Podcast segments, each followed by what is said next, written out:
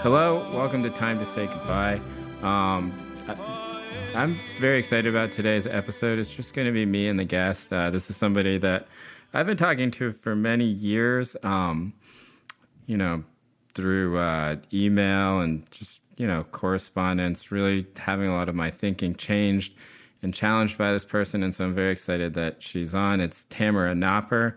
She is a sociologist, a writer, and an editor. And most recently, she edited Mariame Kaba's We Do This Till We Free Us, which uh, I don't know. I think most of the people who listen to the show would be familiar with Mariame's work. Um, you know, a lot of the ideas that are about abolition are, are come a lot from from Mariame's work. And uh, the book is out by Haymarket. And so if you don't have it already, please go out and get it. So, Tamara, how are you doing? I'm good. Thank you so much for having me on the show, Jay. I'm so excited to be in conversation with you. well, um, I I don't know. It's a long time coming. I think when I first thought of the podcast, you were one of the people that I was hoping to talk to, and I'm sorry that it took so long. It's just that you know we had this coronavirus thing that we had to talk mm-hmm. about um, forever. I guess we yeah. still have to talk about it, but um, yeah, this seems to be a great moment to talk to you. And I don't know, I, I don't have much in terms of structuring this conversation. I think we can just go wherever we want here. But I want to start in this one moment because I think it's interesting and it's to me it's something I keep thinking and writing about, which is right after 1992, LA riots, rebellion, you know, whatever one calls it. There's this moment where the Korean community in Los Angeles, and I guess in some ways the larger Asian American community in Los Angeles, is trying to figure out what has happened, right? Mm-hmm. And we everyone sort of knows the statistics about this. There's like 2,000 Korean stores burned. There's the history of Latasha Harlins, who's the 15 year old girl who's shot in the back of the head. There are the boycotts that came after the Harlins murder. There's, uh, you know, there's Soon Ja Du, who is the shopkeeper, sort of being let out. There's Ice Cube's Black Korea. I wrote, I sort of wrote about this all recently in the Times, but, mm-hmm. um, you know, like there was the response in that moment was really interesting to me because like it seemed to be the last moment that I can think of where like there was sort of this like, well, what is Asian America type of thing, right? Mm-hmm. And it took a lot of scholars and writers and thinkers coming together to try and figure this out and that the context of the way in which they were thinking about what is Asian America is like, okay, well, what is Asian America in comparison to whiteness and what is Asian America mm-hmm. in comparison to blackness, right? After mm-hmm. this this big mm-hmm. event has happened. So mm-hmm. I know that you've thought about this a lot because I, I, know this because whenever I think about this, I ask you about it. So like, uh, yeah, tell tell us what happened in that moment. Well, I think it was an interesting moment in a couple ways because um, you have a lot of people weighing in on it, and so I want to kind of start actually with Dr. Cornel West, like if we think about his book race matters like i remember reading that in an undergrad and i didn't really know who dr west was and i certainly didn't know about his kind of um, uh, scholarship and philosophy and so forth and, and a lot of these uh, books that are considered kind of classic works but if you think about the opening of that book it's actually he talks about the la rebellion being a multiracial rebellion and, and so what happens is with the LA rebellion, it's both kind of, it's treated by a range of people, both, um, you know, academics, particularly in Asian American studies and people who are doing work outside of Asian American studies, but who are Asian Americanist in some ways. Um, and I know you've written about some of these uh, scholars and so forth and some of the studies that were done. But you also just have this kind of conversation about wh- how do we think of race and how do we think of kind of race relations in this moment? And the way that the rebellion keeps getting described is as kind of a multi ethnic or multiracial rebellion. And I don't think multiracial rebellions are actually that new, but what it was is it was a way of saying, you know, we've had, um, like you saw kind of essay saying like the fire this time, and it was a reference to, you know, uh, the fire uh, next time, you know, by Baldwin, but it was also a reference to all of the rebellions in um, and riots in the 1960s and 1970s. If you think about Claire Jean Kim, right? Claire Jean Kim, what made her work kind of distinct, she's a political scientist and she was actually mentored by Adolph Reed. Dr. Reed and uh, Dr. Roger Smith um, were two of you know people. I think they were on her committee, but they were people that she acknowledges as influencing her work. And she writes Bitter Fruit, and she also writes an article called The Racial Triangulation of Asian Americans. And that's one of like that's a very well cited theory mm-hmm. for thinking through not just Asian America, but I've seen Latinos and Latino studies use variations of it because it's this idea of kind of a non-black person of color group. And she thinks about she distinguishes between what you see as kind of racism and civic ostracism. And so what you're seeing a lot in the scholarship is both this attempt to kind of can you explain that a little bit more? Like because i don't sure. think our many of our listeners are that familiar with it. Like what, okay. what, what, what was she arguing in, about racial triangulation? Well so she argued that racial triangulation helps us kind of theorize asian or, let's just start. What is right racial triangulation? Let's start there yeah. Sure. So she created this kind of model that was like two axes and one axis was um, racism and racial exclusion. And then the other axis was civic ostracism. Mm-hmm. And so civic ostracism was supposed to be a reference to being seen as um, foreign, right, uh, as alien or as not belonging to the American, you know, kind of body, right? right? And so if we think about certain Asian American discourses where people say, you know, we're racially targeted or excluded because people think that we're forever foreigners, right? That's a very famous title by uh, Dr. Mia Tuan, where she talked about honorary whites or forever foreigners, and this way that we're often seen as either kind of model minority honorary whites or treated as kind of excludable, right? right? And not really ever belonging here. And so what Dr. Um, Kim did, Claire Jean Kim, was she created this model and she tried to say that like, you know, African Americans are kind of positioned uh, as race in a racist way below Asian Americans, but they're kind of positioned with inside the civic body and Asian Americans are racially triangulated where they're seen as positioned above African Americans racially, but they're seen as outside the civic body, the ownership class in, in the city. So there's been all these kind of sociological kind of inquiries in terms That's of interesting. I didn't know that, that yeah. there's so much debate about that. I mean, I thought that oh, like, yeah.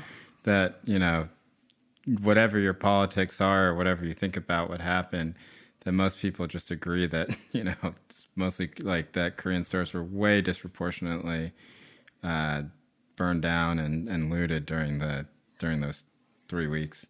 Well, there's been different studies that were done about kind of the types of businesses and the types of property. So sometimes it was showing that people are more likely to burn down kind of businesses, but not like people's homes, right? Or, and that there were certain types of businesses that maybe people found to be um, less useful in the community and so forth. And so there had already been kind of existing challenges to, let's say, liquor stores and the presence of liquor stores in neighborhoods, um, uh, for example. And that was a big part of like the rebuilding of LA. There's a lot of tension over what businesses should be rebuilt. And was that a moment for trying to kind of have what some people would call kind of community control efforts to kind of say like you know maybe this is our opportunity not to have liquor stores rebuilt right? Um, or maybe we should have more laundries and so forth. So there's a lot of debate about like what asian owned businesses should be rebuilt. That was part of kind of these long-standing um, you know critiques and challenges that had sometimes emerged from kind of concerns about what types of businesses were proliferating. What what comes out of like what is this sort of what, what what's the scholarly response, or what are some of the responses that come out in this moment, yeah. specifically about like Black and Korean relations, right? Because I, I think yeah. that what you point out is very important. That Koreatown, as it is right now, and especially back then, is a bit of a misnomer, right? Like people have yeah. a sense that like it's just it's only Korean people, when in fact the largest uh, ethnic group within Koreatown was Latinos at the time. But her book, Bitter Fruit, was about the Flatbush boycotts in New York um, and in the 90s. And this was a very controversial boycott. And it was something that like Mayor David Dinkins got kind of embroiled in, kind of being expected right. to kind of take a position and so forth. And so for those listeners who don't know, yeah. yeah. That, what are the boy? What were those boycotts? It was a boycott at um, a Korean market, and it was uh, black people and, and, a diverse group of black people. Um, I think some of them were uh, Haitian American black people right. and so forth, right? And they led a very long boycott against the store. and it involved kind of the city trying to get involved and them and people trying to make appeals to the mayor, right? And so one of the things that made Dr. Kim's book Bitter Fruit kind of stand out in this conversation is that she took black critiques of Korean store owners pretty seriously. Like she didn't try to delegitimize it as misguided um, uh, as misguided. And that was a theme that was coming out of the LA Rebellion scholarship and also of the kind of cultural commentary. Um, is that people are saying, well, uh, they were trying to argue black people are misguided in targeting Korean store owners. And what happens is like the, the, Latino residents and also Latinos who were involved in the rebellions kind of disappear from the analysis and becomes kind of seen as black Korean conflict, right? right? And a lot of the discourse was this idea that black people were supposedly misguided in targeting Korean store owners. And so what you see is both this kind of um, uh, you see a couple of responses. So you see kind of the more social justice crowd saying, well, the real culprits are white supremacy and capitalist. And you're kind of targeting the petty bourgeoisie. So that's almost kind of the beyond black and white. That's kind of how the middleman minority theory kind of co- co- aligns with, let's say, a more socialist radical critique like Dr. Marable's being like, you're kind of, you know, who are our real enemies is the, you know, white supremacy and capitalists, right? So that's kind of the social justice crowd saying, you know, this is misguided and that we need to learn kind of the history of Black Asian solidarity. And so part of the social justice crowd starts to kind of do this, you know, recalling the hidden history stuff, right? And this is where I know you've raised some of these critiques, Jay, about the way that like people recall, like, you know, um, some of these historic moments between, you know, of Asian Americans engaging in kind of radical activism or third world activism or third world solidarity. And this is where you start to see um, some of the scholarship getting published. And, and to be fair, I mean, some of the scholarship is going to get published just to get published just because people are working on it and they cared. And, you know, it's only like 15 yeah, I mean, that, years yeah, after, yeah, right? Yeah, but you also have it being kind of weaponized in a certain way, right? By some of the social justice people's like, you know, black people are mi- supposedly misguided. And if you just learn this kind of hidden history. But then you have kind of the more sociological crowd. And even though there had already been like a lot of studies on um, Korean and also Chinese businesses in black neighborhoods, there have been some of those studies uh, by scholars. Um, you know, that were published like in the 80s and so forth, what you have is you start to have all the sociological work trying to disprove the idea that um, Koreans are kind of have a nefarious plan to set up shop in black neighborhoods. And so you have all these kind of studies that argue, well, Koreans are just disadvantaged and they can't get access to capital and they can't get access to loans and they don't get any kind of government support. And it basically becomes this argument that they're kind of quote unquote stuck doing business in black neighborhoods, or that's the only places that they could afford to open up. And also this argument that they just pool their resources between each other. And so you see a whole bunch of studies by social scientists um, kind of doing that type of work. So some of my work looking at Korean banking and the globalization of Korean banking was actually a critique of that work um, and about people kind of ignoring different institutional capitalization that was happening and just kind of reproducing this you know, a certain version of the model minority, this idea of being self sufficient. And that's just how you kind of were able to have a, s- a significant number of businesses in poor neighborhoods in a very short amount of time. So. Mm. Well, okay. So what, then what? So what? The, then it seems like there's a few baseline arguments that come out, or not baseline, but a few arguments that are coming out. The first is uh, the sort of well, we just don't understand each other mm-hmm. arguments, as, and that's sort of like a basic. Well, if we just talk to each other, then we'd mm-hmm. understand each other a little bit better. Mm-hmm. And the second one would be like, well, we have this secret history, right? I like how you mm-hmm. said that. Actually, I think it's about mm-hmm. right, right? Like, uh, you know, like AAPA and the Panthers and mm-hmm. Third World is thinking, and um, you know Yuri Kochiyama or whatever, right? Like that's sort Boggs and so yeah, right. Yeah. That's sort of the the incantation. I, I just call it an incantation because that's what it seems like to me because mm-hmm. it's like mm-hmm. five things and it's just said over and over and over again. Mm-hmm. As you know, I'm like very. I don't know if I'm critical of it. I'm just like not particularly credulous that you know like that has much relevance to what's happening mm-hmm. today. Um, mm-hmm. And then the the the last part is just sort of a attempt to try and figure it out economically like, mm-hmm. is that mm-hmm. right? Like, just try and say, like, this is why these places are in this area. Mm-hmm. So going back to what you were saying, so then like what what was the argument that that uh, Claire Jean Kim made about about the the boycotts? Well, her her hers was more about trying to look at what were Black people's critiques and kind of taking them seriously as a source of political mobilization. So, so what, she's what a political scientist. Um, just about exploit, you know, certain critiques about exploitation, certain critiques about mistreatment, and these were not necessarily isolated critiques. If you look at a lot of these social science studies, and this is something that I think is kind of interesting, is that this is part of the collision. Now, if we think between uh, this so-called kind of so-called hidden history and you know the hidden history work is seen as kind of the more radical kind of intervention right and it's seen as you know if you're really committed to social justice you know um, and solidarity you're going to kind of claim this hidden history as the history.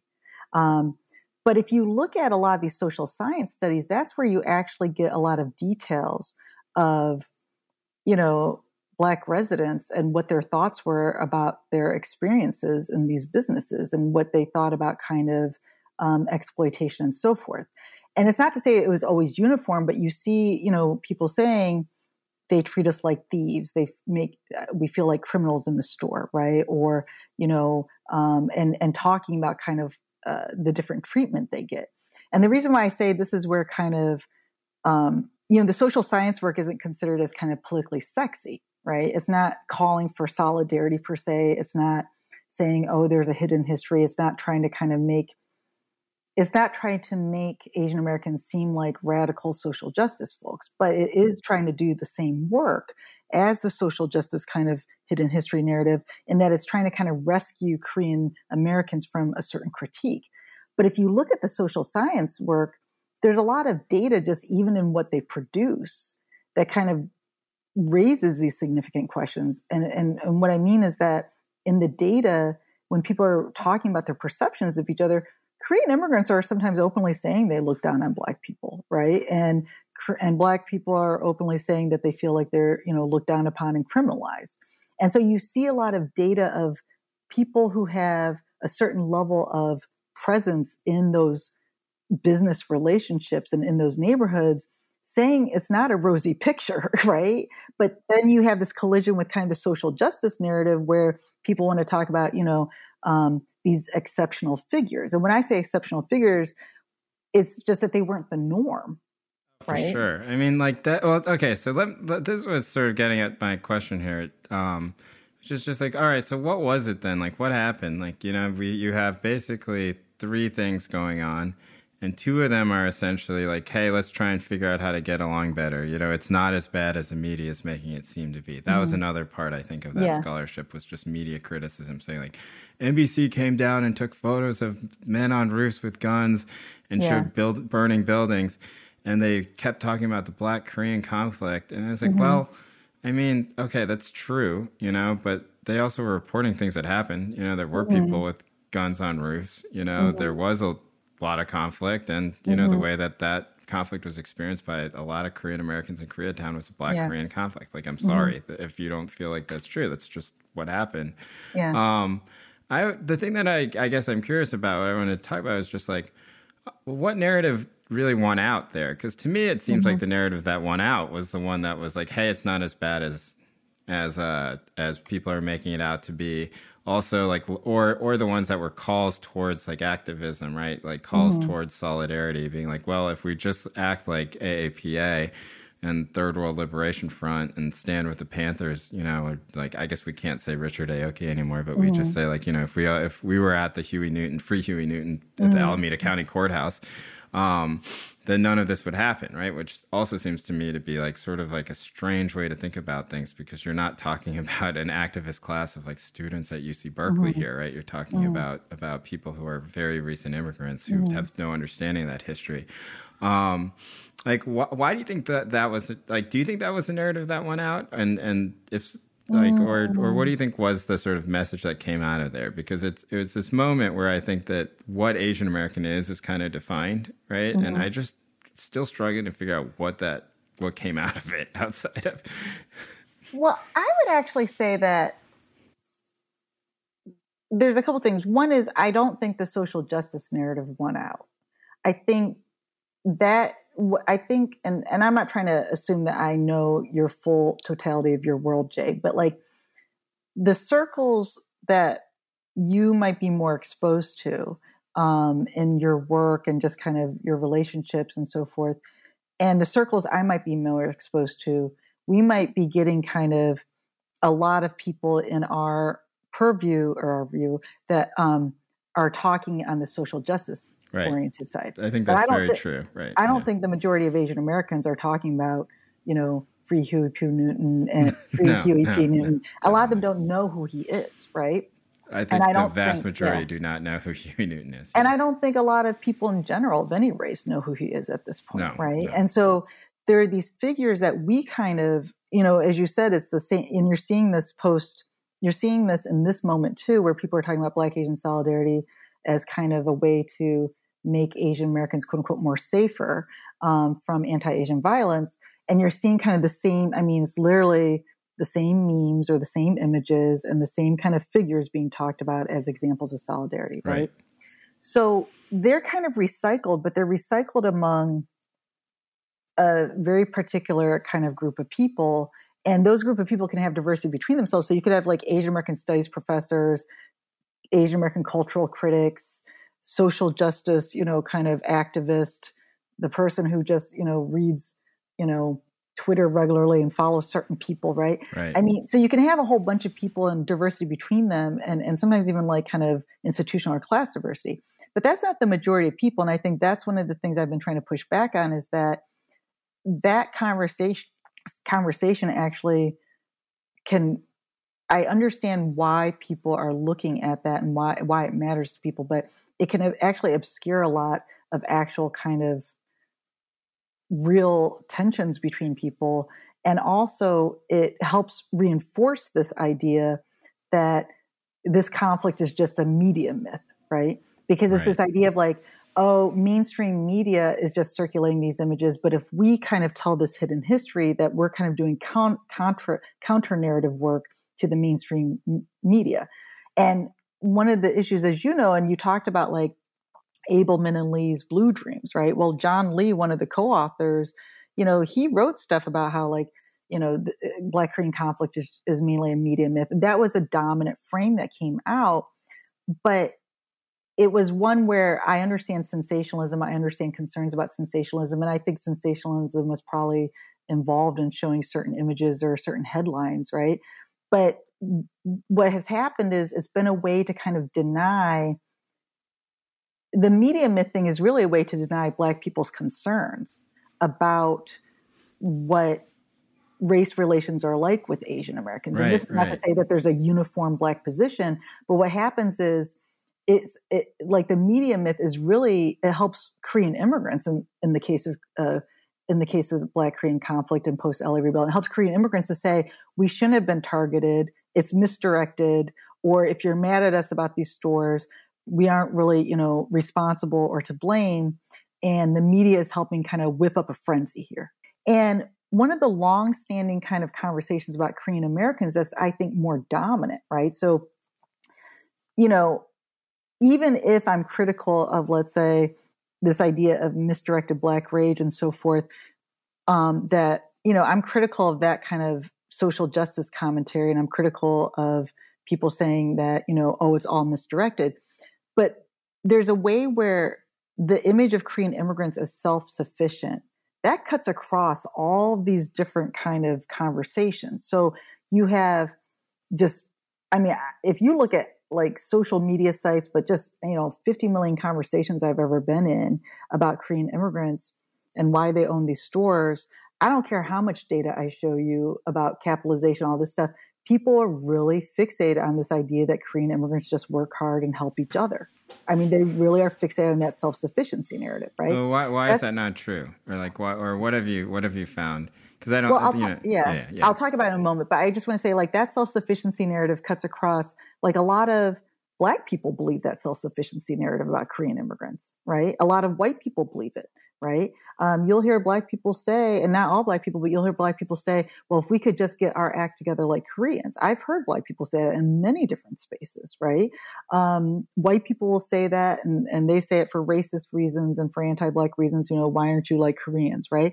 And Koreans get held up as an example of a range of racial groups um, of being, you know, self-sufficient, even to this day, even after the LA rebellion, even after all that. And what I would say is that narrative was already kind of in place, as we know, but it was, it's one that like, it was supported. That narrative of kind of Korean immigrants, you know, just being, you know, targets of white supremacy and just being targets of capitalism and being targets of exclusion.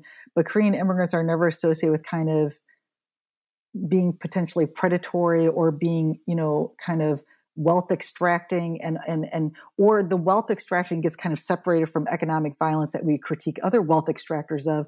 There's, and, and, and so forth. There's a way where there's kind of a protectiveness around Korean immigrants when we're kind of just saying, well, they just work hard and they're self sufficient. So that's a basic kind of argument that circulates among the general public. And it's a basic argument. Like I've been teaching classes on race and ethnicity for like 20 years. I don't care how many times I give detailed lecture notes about the problems of my minority myth. I have students of all races to this day who are like, this is why Asians are so self sufficient. I'm like, did you get all the notes critiquing that myth and talking about like how it was an anti black myth and all? But they really are invested in that, right? And they're getting messages all the time that this is kind of the image. So that image of Korean immigrants being self sufficient, that's part of the discourse of Korean immigrants being supposedly excluded from banks and excluded from institutions and supposedly only could find themselves in poor black neighborhoods because they were self-sufficient and they supposedly like had to start there right? So that's like part of that narrative right? The idea of kind of black people being quote unquote misdirected at korean immigrants and supposedly misdirected in their rage because korean immigrants supposedly you know they're not white or capitalist right? That's also an example of kind of the beleaguered you know Asian immigrant who's just trying to, you know, uh, find their way in America and so forth. And so that image of kind of the Asian immigrant who's just trying to deal with discrimination and does so self sufficiently and isn't really trying to bother anybody, but just finds themselves, you know, the target of kind of opposition, right? That's part of the model minority discourse in a variation. And it has variations that cut across kind of these conversations here, right? So I would say that one has states um, that one has stayed the mainstream kind of conversation that people have used to kind of still talk about Korean immigrant entrepreneurs. Uh, right? Why, why is it a myth then? Because I think for most people thinking about it now, they don't know this. You know, like yeah. I think if they are educated to a certain extent on this, their thought is basically, well, Koreans basically have their own credit systems. They go to church. They make business connections. Yeah. Uh, they, there's a lot of chain migration, so like they help out their cousins, their brothers who came over. If right, you right, you right. have like three stores in X neighborhood, and then you help your yeah. brother who came over set up another store. Now, I don't think that that narrative, you know, even though I I understand that it I don't think that that narrative, in terms of the facts that it explains, is incorrect. Right? A lot of Korean mm. families did come over and mm-hmm. say, "Okay, mm-hmm. I have a store now. You set up a store." But what, what's the reality of it? Like, okay. or like, what, what's wrong with that sort of thinking? So, you know, I used to go up to um, uh, the Asian American Writers Workshop when it was in a different location in Midtown Manhattan, Koreatown, and um, wait, it's not there anymore. Where is it now? It moved because I, yeah, it doesn't matter. I, I hosted some talk and I let's was, not get sidetracked here. Yeah, no, I was totally confused when I was trying to find it in another location. I was looking for the Korean restaurant that used to be underneath it, right? But um, but basically, uh, when I would, you know, so Asian American Writers Workshop, I would go there. I used to live in Philly, so I'd go up to New York City sometimes with some poets and hang out at AAWW, and it was in Midtown Manhattan. And I originally, my scholarship was originally trying to understand what I saw as like I was actually part of that kind of conversation of oh black people are kind of misguided and you know um, and I was trying to do work showing positive race relations between black people and black residents and customers and Korean store owners. Right. I was trying to demystify this idea of conflict. So I had done like ethnographies in Korean owned businesses, including in Toledo, Ohio, where I got my master's from. And that's not, you know, there's not a lot of studies of like you know Korean owned businesses in black neighborhoods in Toledo, Ohio. So sure. I, I, I might have like one of the few studies that's ever been done. And um, but when I would go to New York, I would see these Korean American banks and Korean banks in Midtown Manhattan, which is kind of you know, kind of a little bit of a financial district and business district for Korean businesses, right? You don't have a lot of Korean retail stores there, but you have wholesalers and you have Korean banks. And I would see on the door um, SBA lender, and I knew the SBA was a small business administration. And I was kind of like, okay, you know, I'm being told in the literature that I've been like reading for. By that time, I'd been reading some of these studies, and I had literally like photocopies and photocopies of studies I'd used in previous, you know, research projects, including my master's thesis. And I was like, well, according to these studies, Korean banks aren't really a source of capital. It's all, you know, people are just supposedly kind of pooling their resources in what were considered kye clubs and rotating credit, right? So you're talking, but you're talking about banks, banks based in Korea. Well, there's a, uh, so it was a combination. Yeah. So I started to kind of say, okay, let me look at these Korean banks more. So I switched my focus from kind of looking at racial interaction and doing ethnographies of racial interaction in the businesses. And I started to switch my focus to looking at Korean banks.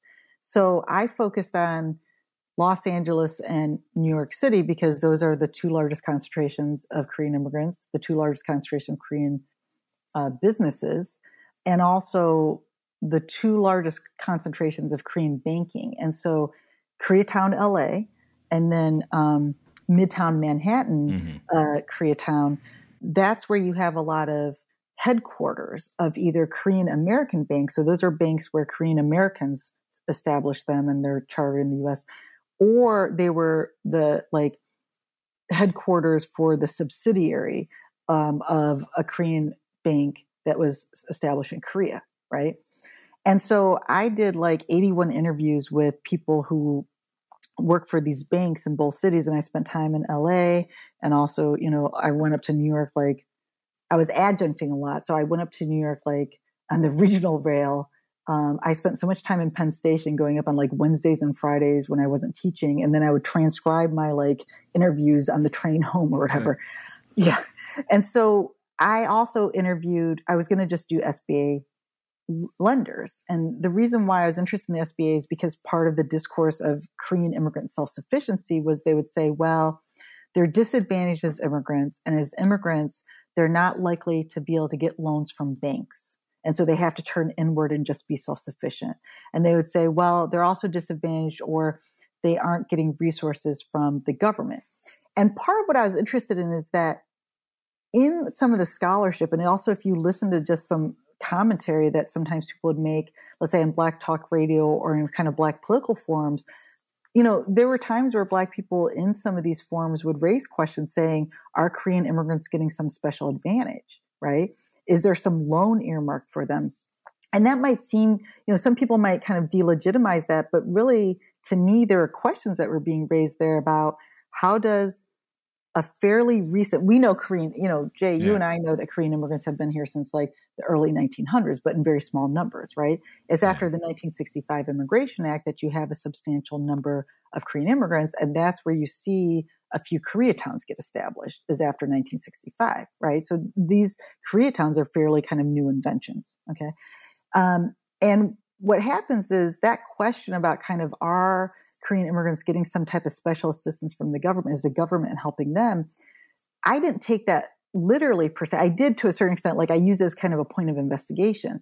But what I did was I treat it as kind of a legitimate question to say, what might be ways that Korean immigrants actually get resources from the US federal government to open businesses that have been discounted because we're focused so much on the self sufficiency narrative, right?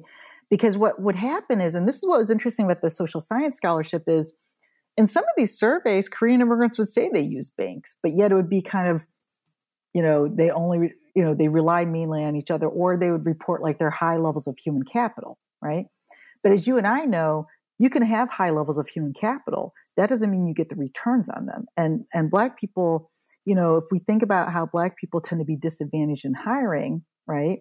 even when they have different forms of human capital that's more competitive sometimes than let's say white people right it means that there's a racial process involved and you know you don't just get human capital like a college degree and then you get the returns automatically you're still being filtered through kind of you know racist and discriminatory practices right and so people would just say, well, Korean immigrants have a high level of human capital and they come over, or they would say they have a high level of education, which is human capital, or they would say they're just self sufficient and they don't get these resources.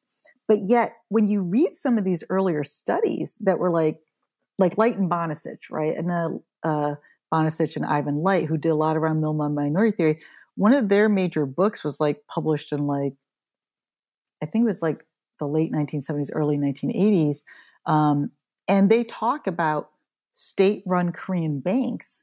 They have, you know, operations here in the US, right? Does that mean all Korean immigrants were getting access to loans? No, but it also speaks to kind of transnational capital through foreign banks having offices here, right? And offices here where they're very much kind of mainly only lending primarily to Korean immigrants, right? And that's getting kind of disappeared from this narrative in the post LA rebellion moment, where there's this kind of anxiety about wanting to disprove, right, that um, Korean immigrants, you know, um, you know, had more agency in this process, and and and where there's this kind of idea that they just ended up in black neighborhoods, right?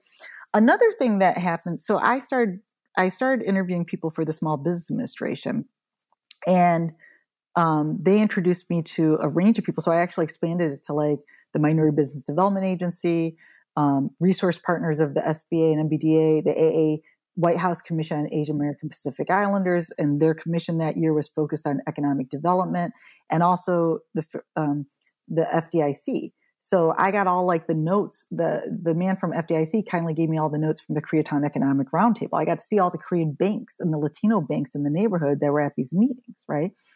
And so what I was able to show was there is a significant presence of Korean banks. Now, they're clearly not as powerful or have as much money or doing as much lending as like Bank of America, right? But if you looked at the data, those the, a small number of Korean banks had so much more assets in them than the total number of black banks. And the total number of black banks like were much higher in terms of total number of banks, right? Versus Korean banks. There were more black banks than Korean banks, but the Korean banks like had so much more assets, right? And when I did these interviews with Korean bankers, I'd say, "Who are your clients?" The majority of their clients were Korean American, and they'd say, "We, you know, these are the type of businesses we invest not, in." you don't think that that counts as like okay? So my my question would be like, I, I understand that these that these banks are have a lot of money, and that they're the ones in a lot mm-hmm. of places that are funding these small business loans, right? Mm-hmm. But like, do you do you think that really is outside of like the self sufficiency thing?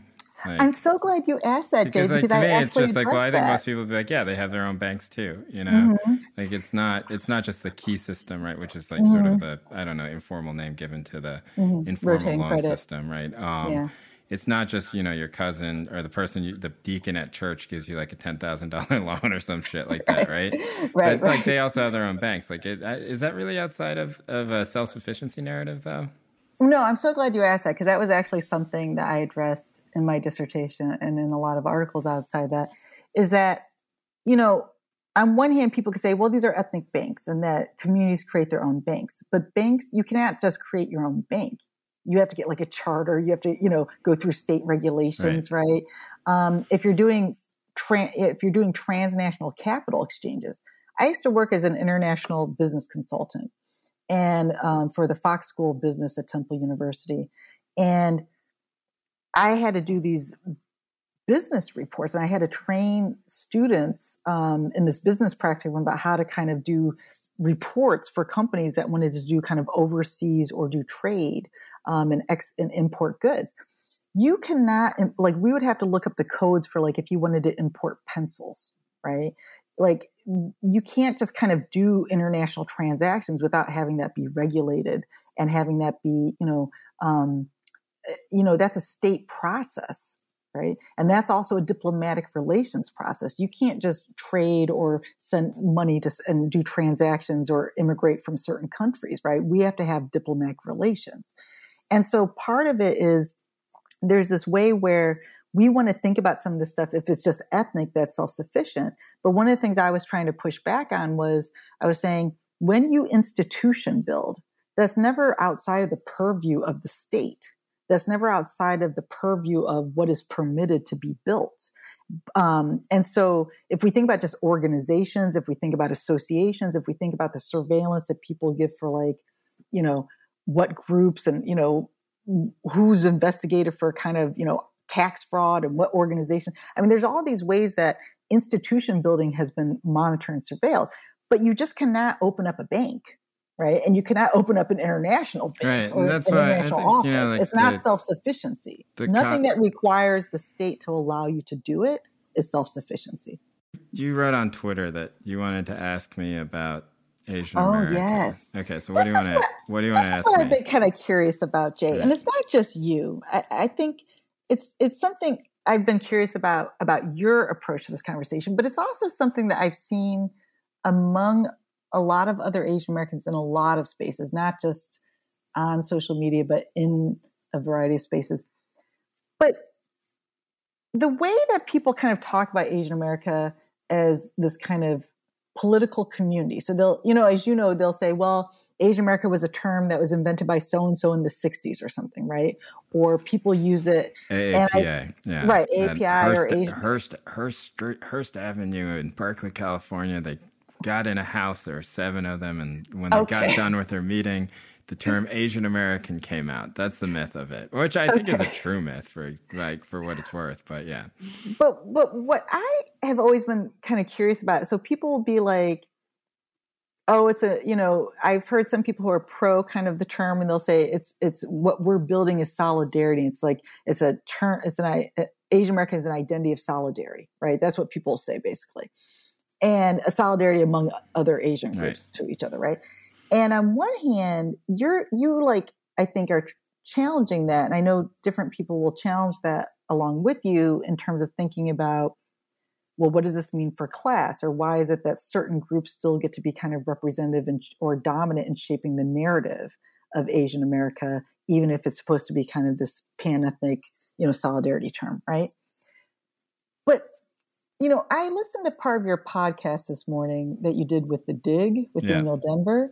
I was trying to get smarter while I was eating my breakfast, and I, I actually the the question that Daniel raised to you is a question he didn't say it in the way I would, but this is a question I've had: is Asian Americans will talk about racism against Asian Americans, we'll talk about anti-Asian racism, but then we'll kind of treat Asian America as a race as something that's kind of political kinship and it's based upon kind of our sensibilities towards each other.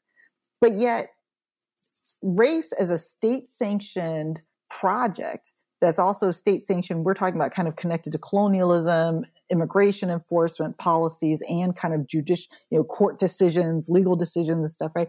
And the census, right? That kind of disappears from the conversation. So it becomes where Asian Americans like, we're a race because we choose a form of solidarity with each other. And then some people will be like, well, are we really Asian American? Because do we really have the solidarity or is it kind of, you know, really real, right? As, eh, you know, what about class differences or what about like sexual politics or, you know, what about this ethnic group versus that? But I've always been curious about how are there so many Asian Americans who are invested in social justice work and we'll talk about anti-Asian violence, we'll talk about the role of the state, we'll talk about imperialism, we'll talk about wars, but yet race race as a state sanctioned mm-hmm. category, right? Kind of disappears. Well, I, am not sure what the what what, um, what what do you mean?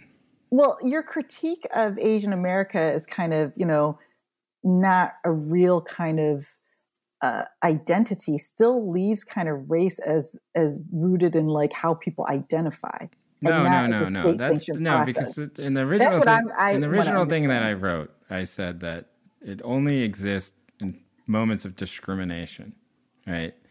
And that that um, that's what it is. It's basically like if me and my Asian friends, I, this is what I said on the show, which is me and my me and Andy, the co-host of the show, is mm-hmm. Taiwanese American, Chinese American, whatever.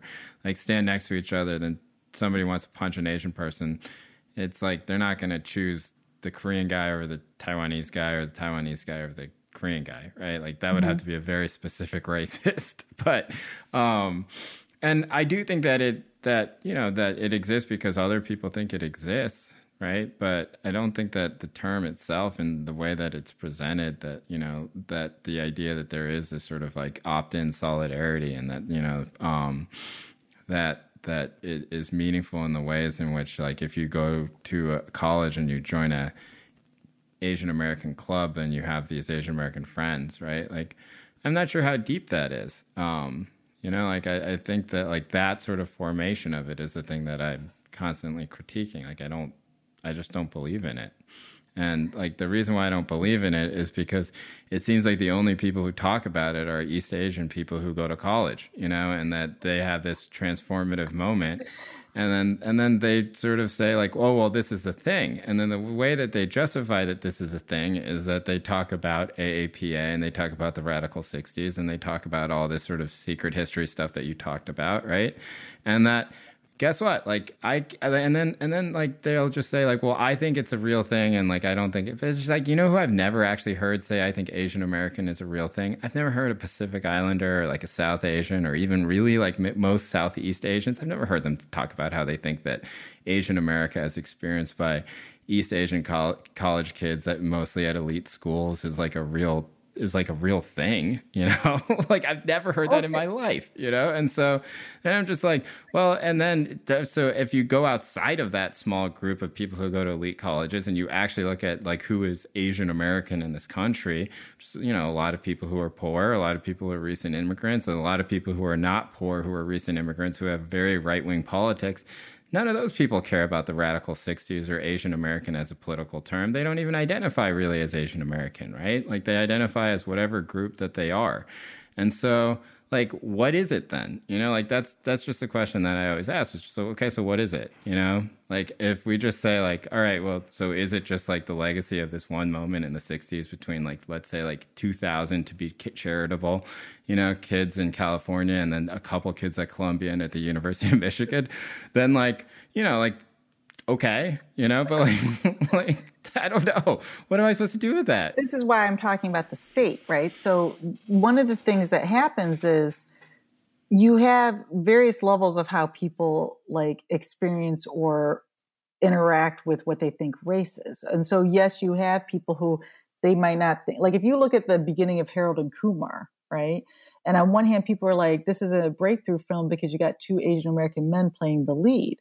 But when you listen to the narrator in the preview, they're like, the Asian guy from like American Pie or something like that, right? And they're talking about John Cho but then they they don't talk about you know he's the asian guy because he's east asian he's korean right. but then you know um, uh, Kal Penn is not kind of described as the Asian guy in the same way. Right. right? It's like the Kamala thing, right? Like right. Just, but right. but the thing is, if you look at the history of immigration policy, like there is where they called the, the Asiatic Barred Zone. So we hear a lot about you know, the Japanese Exclusion Act, the Chinese Exclusion Act, maybe the Page Act, right?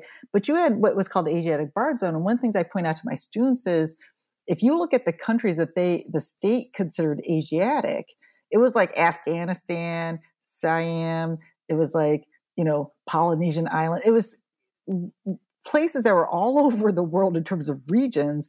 There were countries that a lot of those countries today would not be considered Asian and they wouldn't consider themselves Asian. They were not phenotypically similar in any way in a lot of ways, right?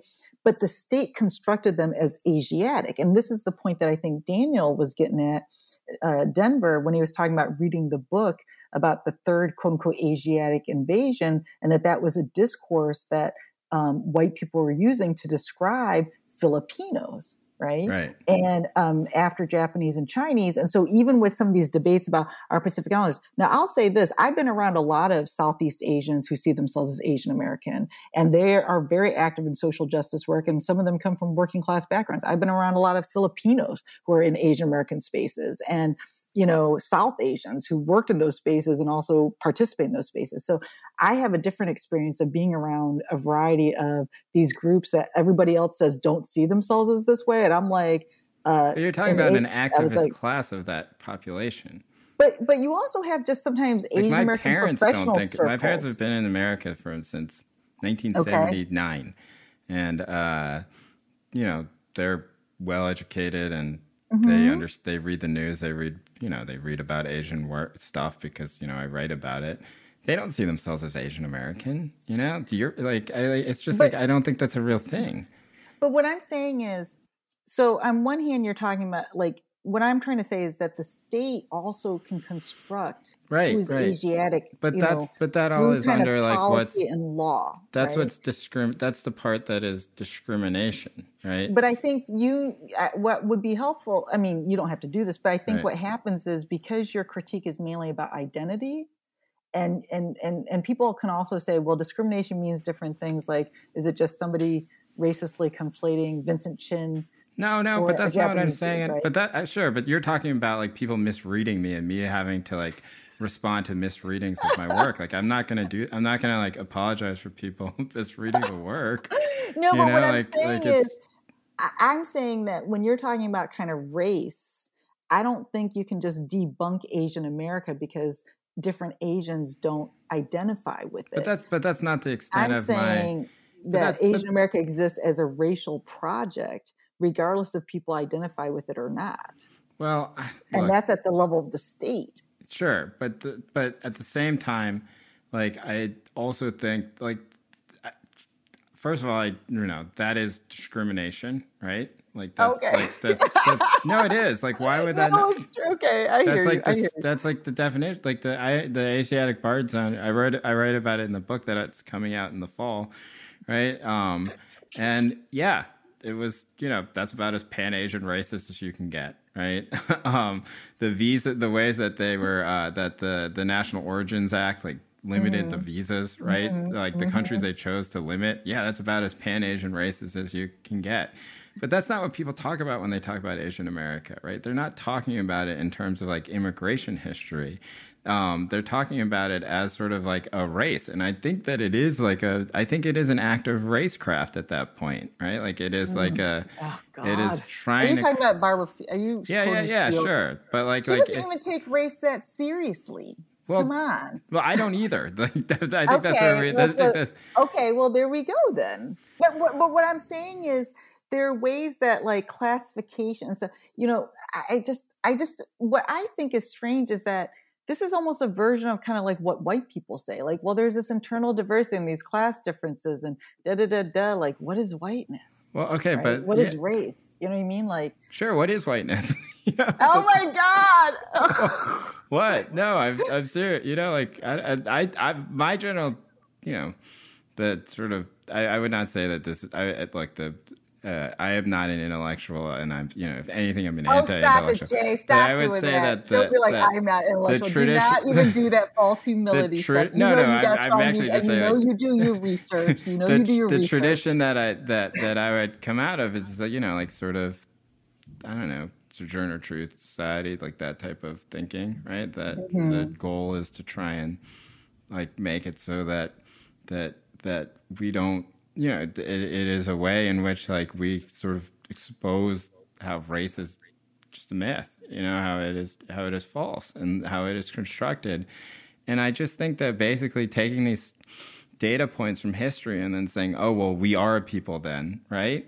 Well, then who believes that? You know, like like yes, the state did act against like Asian countries in tandem, right? At that point, it also acted very differently uh, towards Asian countries like throughout American history as well, right? Like Korea is treated differently than mm-hmm. Vietnam, China is mm-hmm. treated treated differently mm-hmm. than Japan.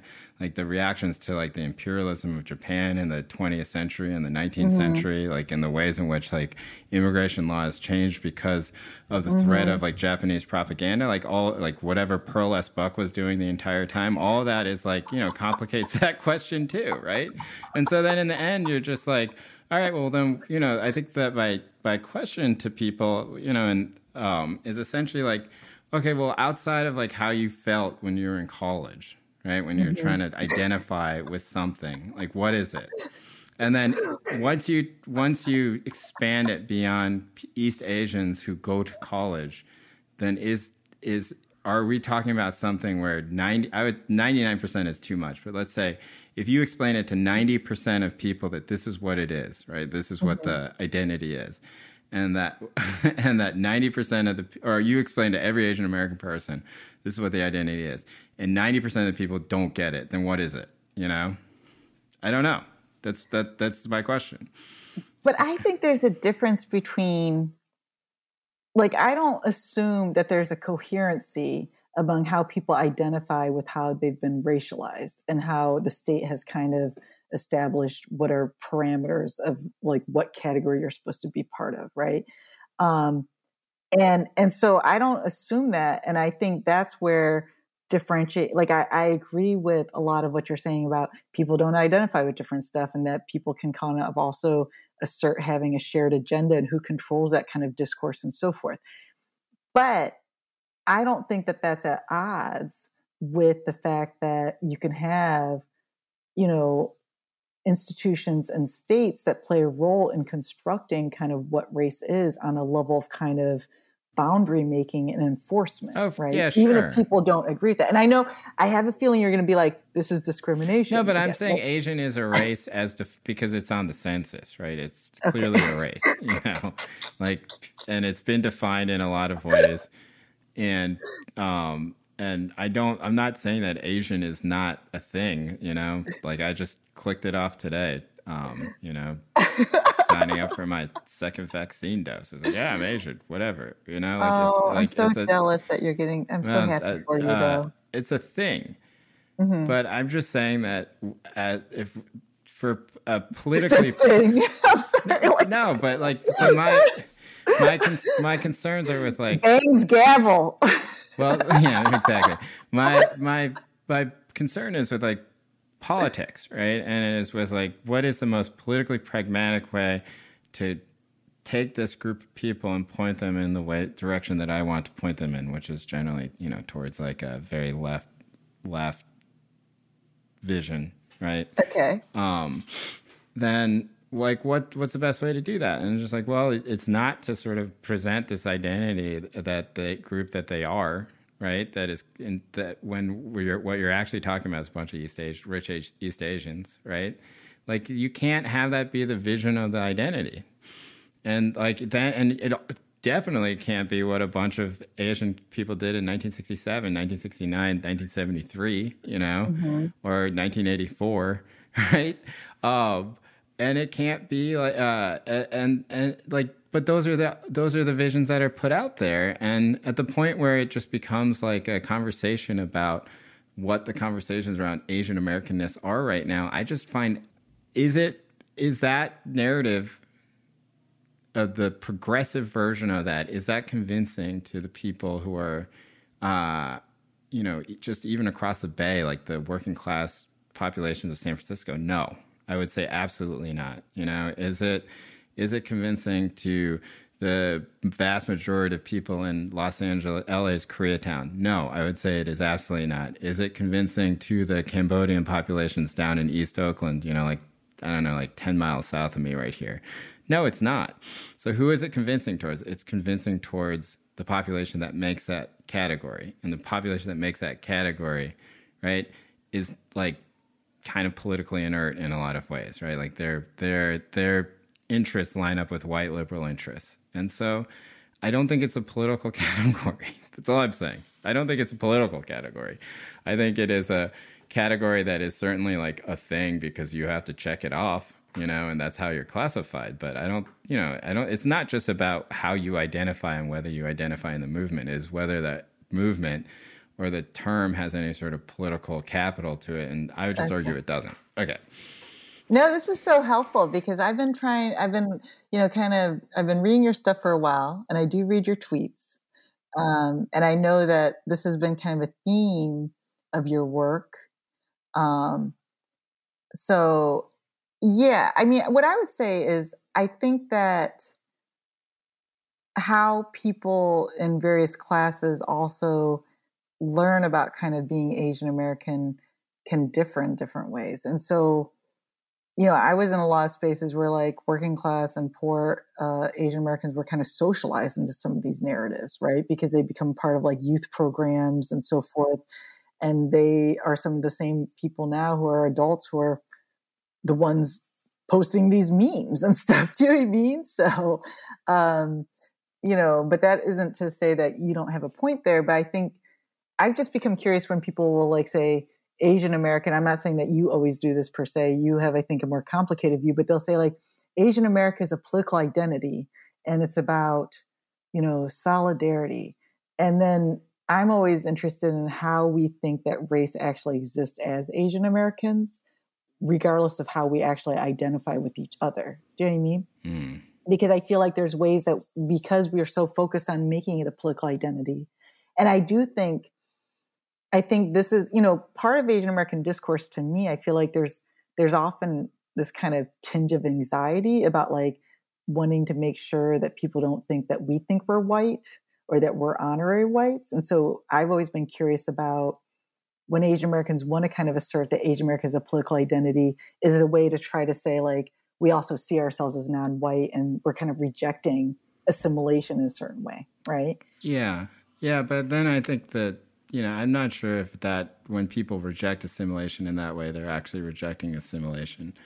But yeah. like, here's an example that I think, well, um, here's an example that I'll say, like, uh, Michael Eric Dyson recently wrote a piece in the Washington Post, and it was basically saying that we should think about Asian American history in the same way that we, in a similar way that we think about Black history. Mm-hmm. Right now, um, and he mentioned Vincent Chin, Chinese exclusion, Korematsu, the lynching mm-hmm. of Chinese men in Chinatown in Los Angeles mm-hmm. in like I don't know 1912 or something like that, or you know sometime in the gold, post Gold Rush era, and uh, and the Page Act and all this sort of stuff. Now, like my the way that I think about this is essentially like I don't think you can make the conflation between the two histories as mm-hmm. two histories of oppression because like the vast majority of black Americans in this country can draw a straight line from themselves to slavery, right? Mm-hmm. Like they have grandparents who went through Jim Crow, right? Mm-hmm. The vast majority of Asian Americans in this country were not born in the United States, you mm-hmm. know? And so like yes, yeah. it's the way in which like America looks at the Asian person uh, continuum. Sure, maybe you know, but like, is there a straight like we're all like does is every Asian person like did, were all their great grandparents interned? Um, you know, during during the post Pearl Harbor? No, you know, mm-hmm. uh, they were. Did they all participate? Did all of our great uh, parents participate in the Third World Liberation Front? No, you know, like uh, most most people came after Vincent Chin, even, you know? So, like, the people who are actually the people who the identity is supposed to serve don't know any of this history, but even if they did, they wouldn't feel particularly connected to it because there's not like a straight bloodline back to that to that history, right?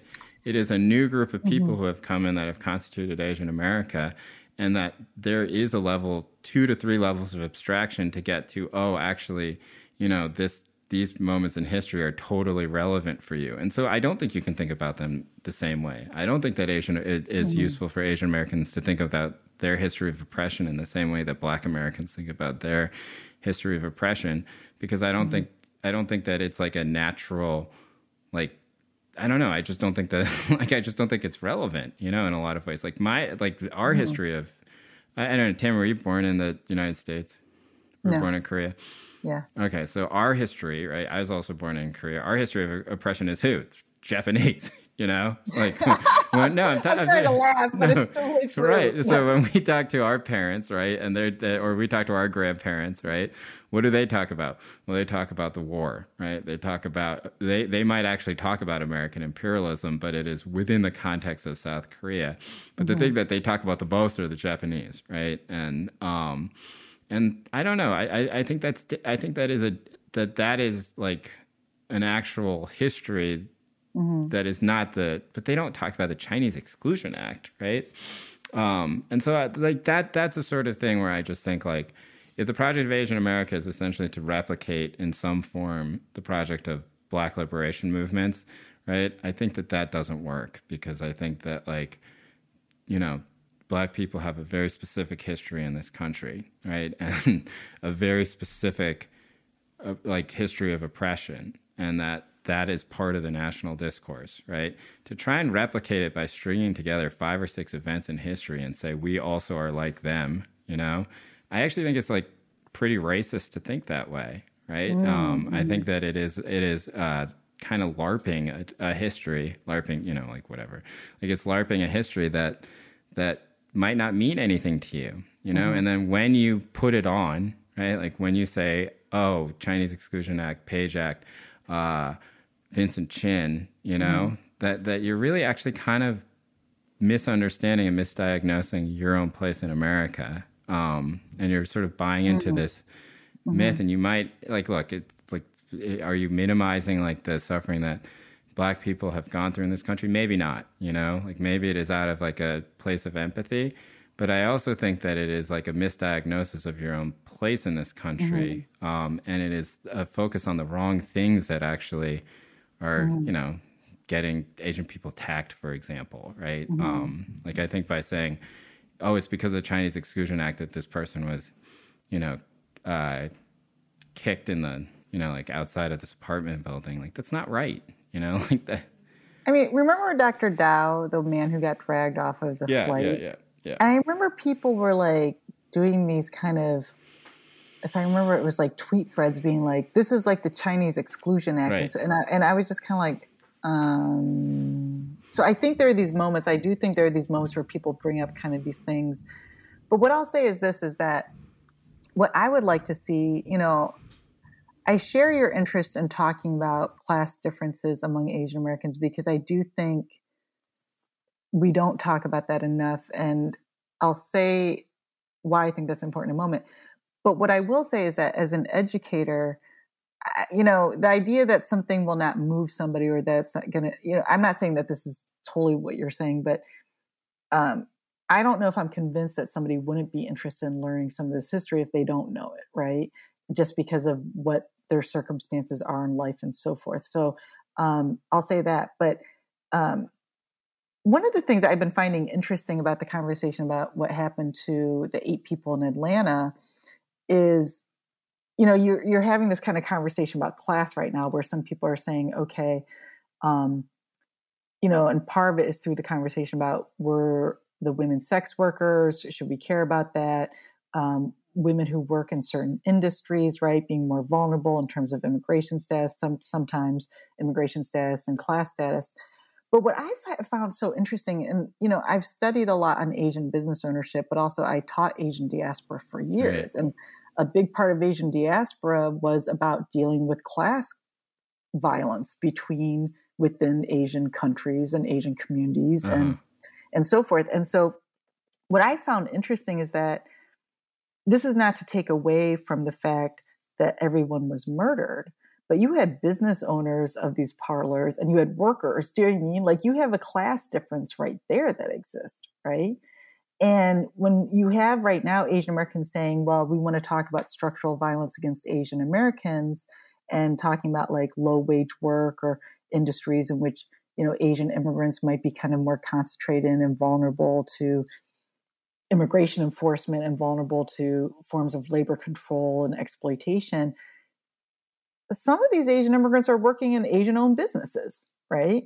Or in kind of ethnic economy neighborhoods that are never just self sufficient neighborhoods like a Chinatown and so forth, right?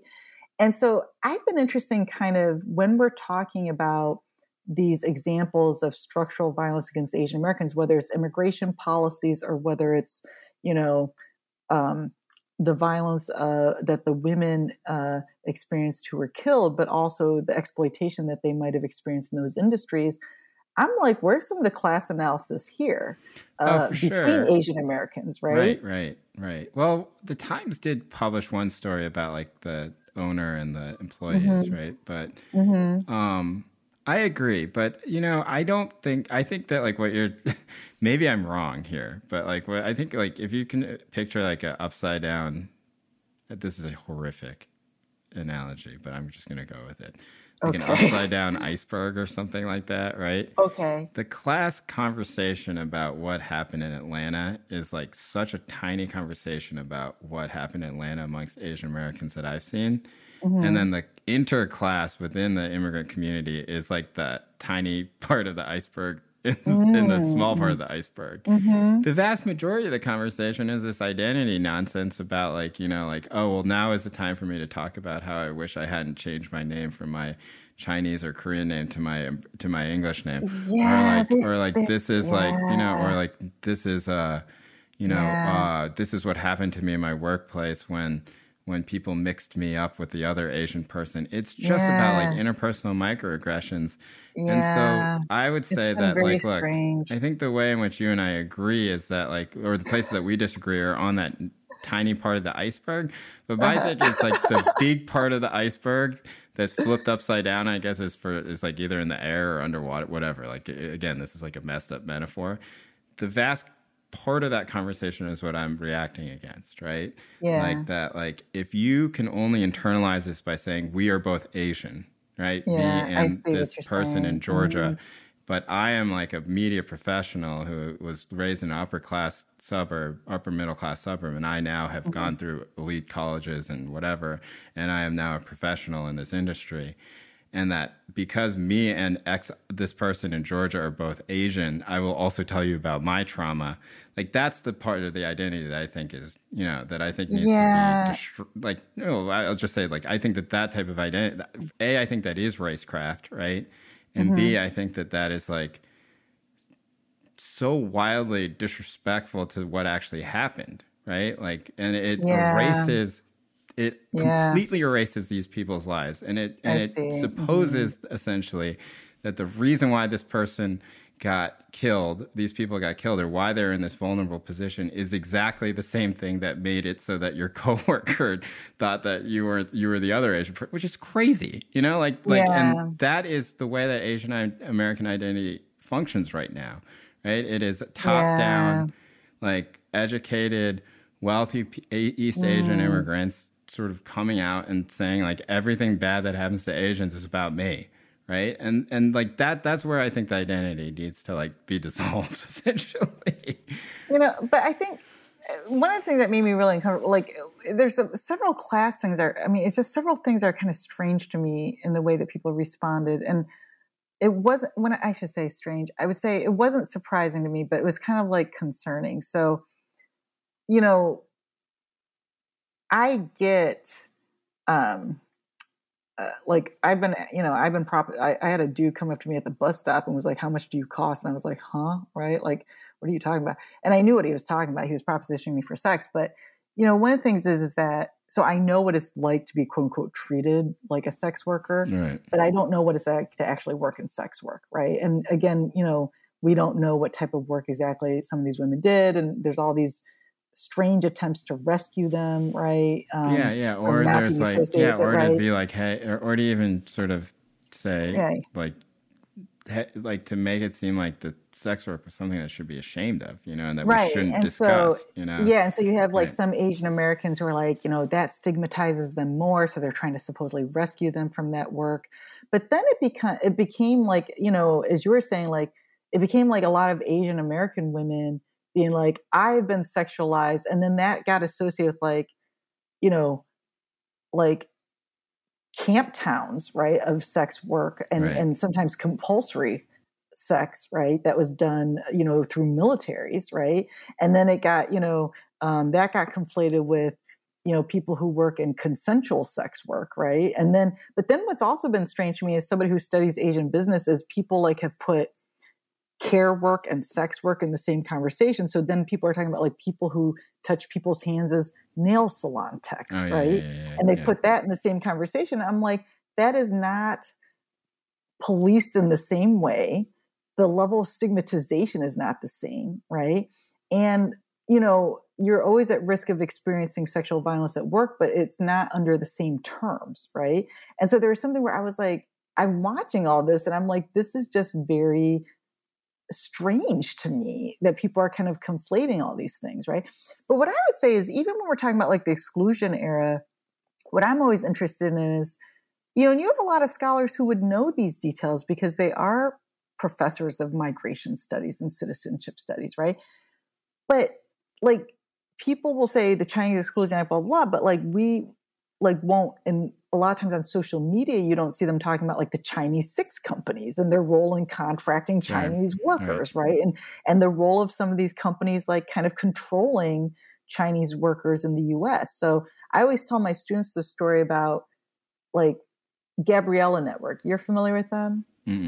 The, they're like a Filipina transnational feminist org. But I teach about domestic workers and we look at domestic worker labor organizing and one of the things we look at is neoliberalism and why all these immigrant women come to you know wealthier countries to work as domestic workers and one of the things i talk about is how like gabriela network protested both an employer and the consulate's office the philippines consulate's office because um, a person if i remember correctly a woman had committed suicide and she had left information sh- saying that she had been being abused by her employer. And the Filipino consulate's office basically was kind of like, don't make a big fuss, right? Because a big export out of the Philippines are women to work as domestic workers, mm-hmm. and they don't want to look like they're sending bad workers right. and unruly workers, right? This is the layers when we're talking about kind of Asian America in the state. These are the layers where I would like us more to go because we're often kind of using this discourse of like, oh, we're treated as foreigners or you know and and we always equate foreignness with not having with kind of always being in a weaker position. But you also have sometimes diplomatic relations you have different power relations between countries and you also have like sometimes other countries have intervened on behalf of asian nationals here right? Including against racial violence right? Or against racism. And so there's even this way when we're talking about kind of Asianness as excluded or civically ostracized that we don't get at all these layers of like transnational capital, what it means to have kind of uh, come from a country that has a stronger diplomatic relation to the U.S. than other countries, right? Right. Um, you know what it means to have, um, you know, like who's actually part of, you know, the sending of migrants under kind of controlled labor circumstances, right? Who is sometimes the employers who are using their immigration status against them. It's other Asians in some cases. Right. This is the Asian diaspora. You know what I mean? Why? Why wouldn't then like you know? I'm not saying that I believe in this necessarily, but then why wouldn't just like a full-on class reductionist uh, way of thinking about things be the proper way to thinking of, of thinking about Asian America, right? Like because. if you're talking about how everything is super complicated, right? But in the end, there are, you know, there the oppressor class and there's the there's the labor class or the you know the working class or the oppressed mm-hmm. classes, right?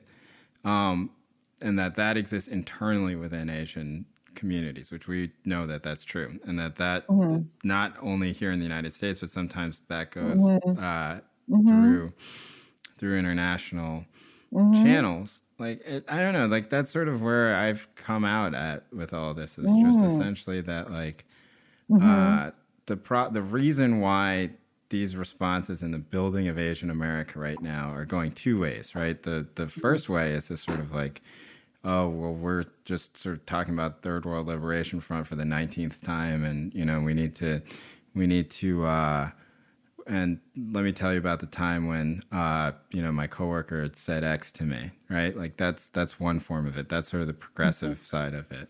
And the other side of it, which I think will be much more effective, is like we are an oppressed people and that we have to fight for ourselves. All we want to do is be left alone to succeed in America. You know, like uh, we want America to be a meritocracy. We want to achieve the American dream. We want to be patriots, you know, and we can contribute a lot to America, but you have to stop, you know, taking away our schools and stuff like that, right? Like, and we will protect ourselves. Like, you don't have to worry about us. That's like sort of the right wing Asian America that I think that's being formed. Okay, I'm glad you clarified that that was the right wing Asian America. Right, I was right. like, "Hey, is this you?" I was like, "No, what? no." But the okay. right wing, the right wing mm-hmm. is a much more convincing argument than the mm-hmm. progressive side. The progressive side is a mess, you know. Mm-hmm.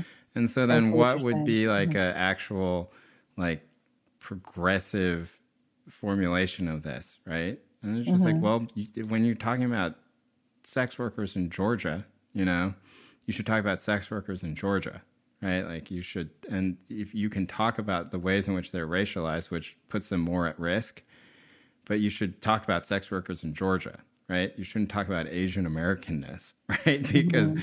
when you talk about Asian Americanness, if you are of the class of people who tend to do the talking about this stuff and the people who are heard, you're gonna always revert to like your own personal shit, you know, and like like I think that that's sort of the oh. problem with it right now. And so like, why not just oh. get rid of the Asian America part? Why not just have sort of a conversation about class across you know immigrant populations, and that way you can also talk about South Asians, right, who are never taught, or Bangladeshis, Pakistanis, people who are never discussed within the Asian American conversation, right? You can talk about Pacific Islanders who are always left out of these conversations.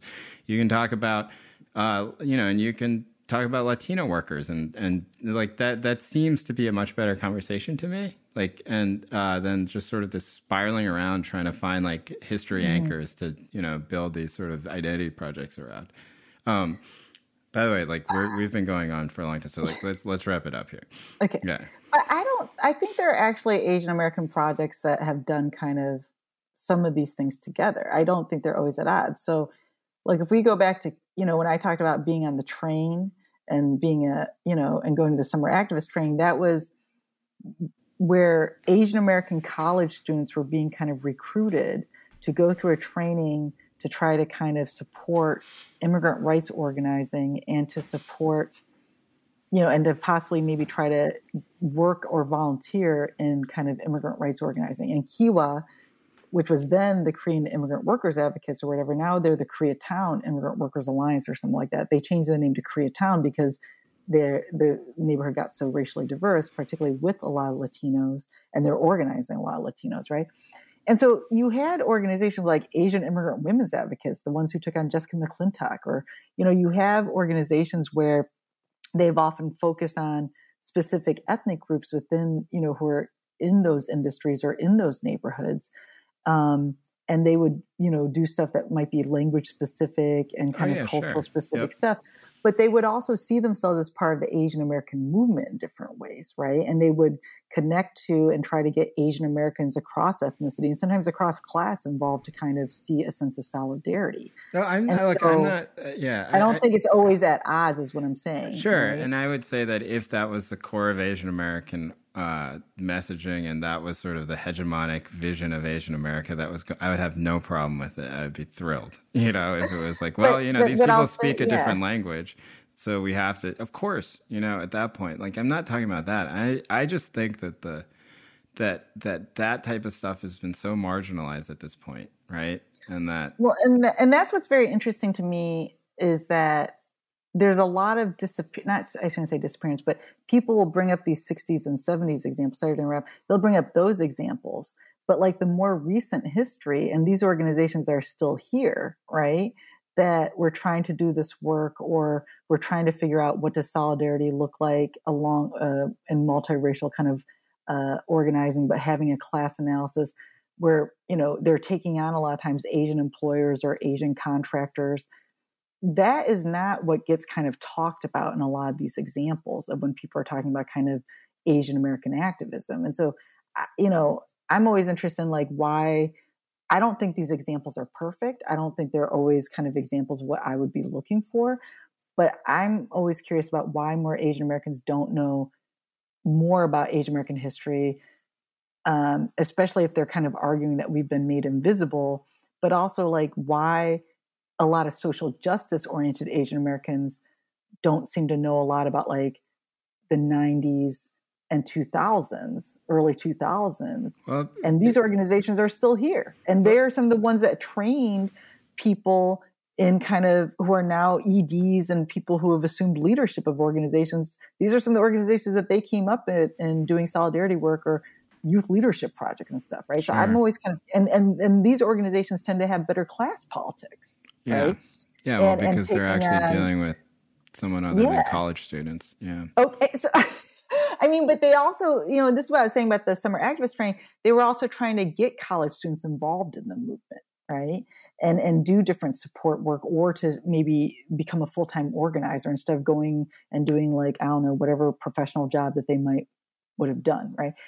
And and I think those that information doesn't get kind of it's that doesn't become part of kind of Asian American activist history that people kind of look to. Right. But to me, that's where some of the work, the more recent efforts that we could try to learn from. And when I say learn from, I don't mean replicate all the time, but it's like, you know, that's why I talked about CAAAV and I talked about some of these organizations, you know, and I didn't like like I'm not calling CAAAV an abolitionist organization. Some people are trying to suggest they're abolitionists. I was like, they aren't abolitionists, but they were trying to take on anti-Asian violence and trying to figure out how to work on that at a neighborhood level and deal with the city and all this stuff and still be opposed to police brutality. I was like, they were trying to figure that out. Like, why aren't we looking at some of these organizations as examples of well, why don't you, why don't you think they are?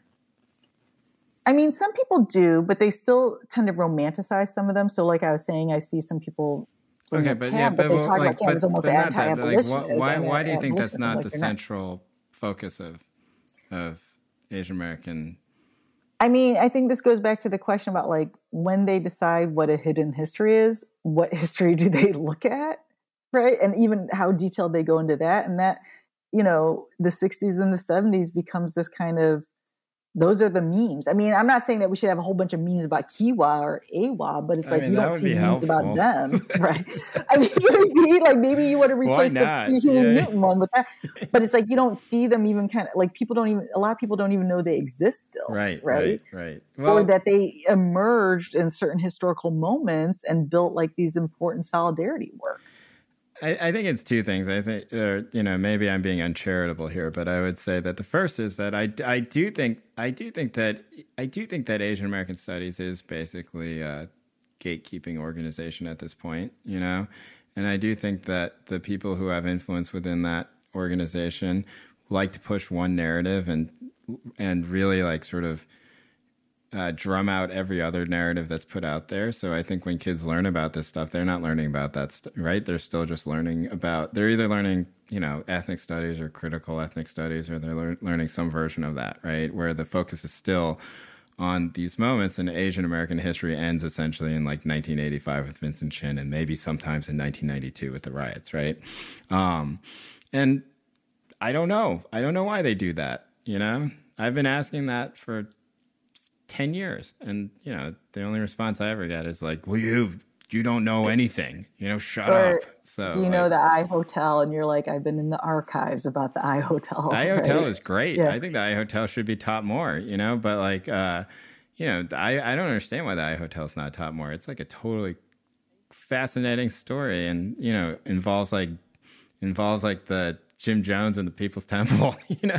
So, I mean, that was a part of it I didn't know until you told me oh, that. Really? Yeah, like, yeah, yeah. Oh, wow. The, like, like hundreds of the people who did the sort of standoff with the police in 1974 or something like that mm-hmm. at the International Hotel were uh, part of the People's Temple right before they went to Guyana and Jonestown. Yeah, yeah. like you don't see, like they don't emphasize that in the videos and documentaries no, about it much. You know Like I don't remember that part. That was a little bit more understandable for me, where I'd be like, yeah, you know, maybe you don't want to just make this about the People's Temple, but yeah. um I don't know. I the the the I Hotel I think would be a better thing to talk about than Third World Liberation Front. But I would imagine that the reason why the I Hotel is not discussed so much is because it actually was like a fracturing of the solidarity politics, you know, over time. Because it starts out with like uh, mostly Filipino student organizers from San Francisco State and also community organizers from Manila Town, which at that point had been basically wiped out by uh, eminent domain and like you know the expansion of San Francisco's financial district. But then you have like the student activists from Berkeley who come in, you know, and then they start all becoming part of IWK and like starting Maoist organizations in the basement of the I Hotel. And then those two groups don't get along, you know? And then and then one of them drops. So that's why it's not, you know, and and also because it's Filipinos, it's not East Asians, right? And that's why it's not emphasized as much, I think. I don't know. That's my and they're theory also about taking it. on. It was an Asian, you know, developer, right? Remember, it was like right, right. Asian well, the first guy wasn't, but then they yeah. sold it to like a to like a yeah.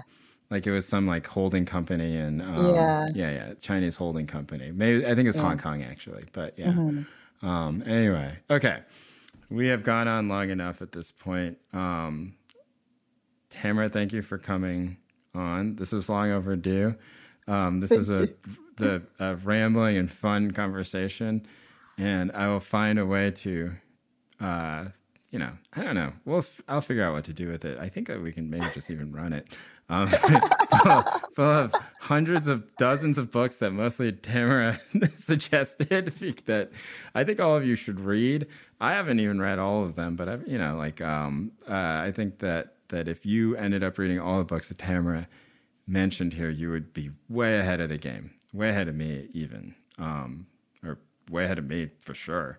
Um, and uh, yeah, thanks for coming on. Uh, just to, is there anything that you want to? How can people get in touch with you? Um, do you want people to get in touch with you? you can say no. um, you can just Google me. Okay. People find a way. People find the thing that way. I will plug, even if you don't want me to plug, is that the book that you edited, Mariame Kaba's "We Do This Till Till We Free Us," um, is out in Haymarket uh, by Haymarket Books. Uh, if if you know, we didn't really get a chance to talk much about abolition, but like, um, you know, if you want sort of the text to read right to understand abolition i think that's it right? Would you say that? One of. Um, i would say it's a good introductory book. It was really written for a, a, range of people but people who may be abolition curious um, who are just trying to get a better understanding but also what's nice about it is it looks at examples of organizing campaigns that try to use an abolitionist approach so right. um, it can get theoretical but it's also uh, trying to look at kind of how people practically have tried to do this.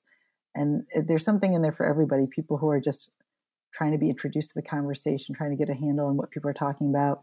And then it's also got some stuff for seasoned organizers in there too. So, um, but I will say I am on Twitter at Tamara Nopper, all one word. So Tamara Nopper um, is my Twitter handle. But we'll put that in you, the show Jay. notes. Well, the, the, you know, the one thing I will say about the uh, um, about the book is that I think that even if you're skeptical about abolition, it's a mm-hmm. you know like there's no te- thing that you will read that'll be more accessible that will explain it. And I think that the one thing that I find about Mariame's work that I really mm-hmm. admire is that she is not she does not shy away from the difficulty mm-hmm. of abolition, right? Mm-hmm. As a mm-hmm. concept and as a persuasive technique or even as like mm-hmm. something to discuss that this is like it's hard you know mm-hmm. and that i think that um i don't know that's what i've always appreciated that it's not yeah. just like a slogan right i mean we've seen yeah. all this like with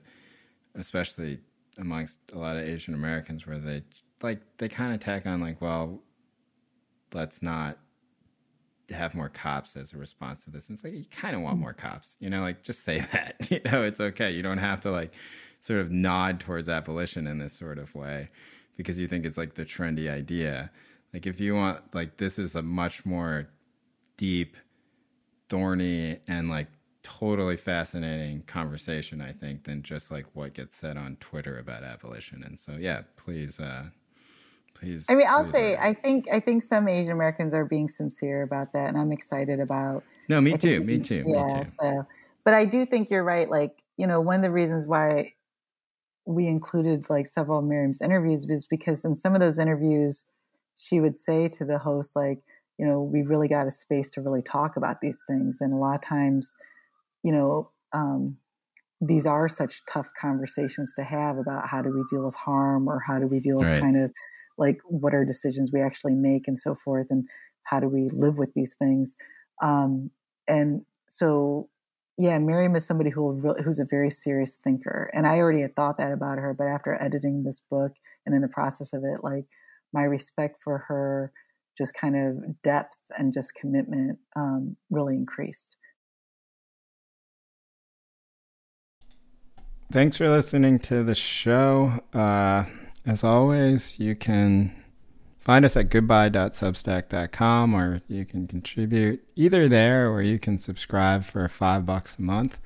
Or you can find us at patreon.com slash TTSG. Um, thank you for listening. Uh, I think we're going to have another episode out at the end of this week with Iyko Day, who is the author of Alien Capital. And that book was the first book um, in our Discord community's book club. And we had a fantastic conversation with the I think about 60 people were there maybe maybe 40 I don't know I don't remember how many but it was a lot and so if you want to talk about books and talk about politics then join our community today. Thanks. Bye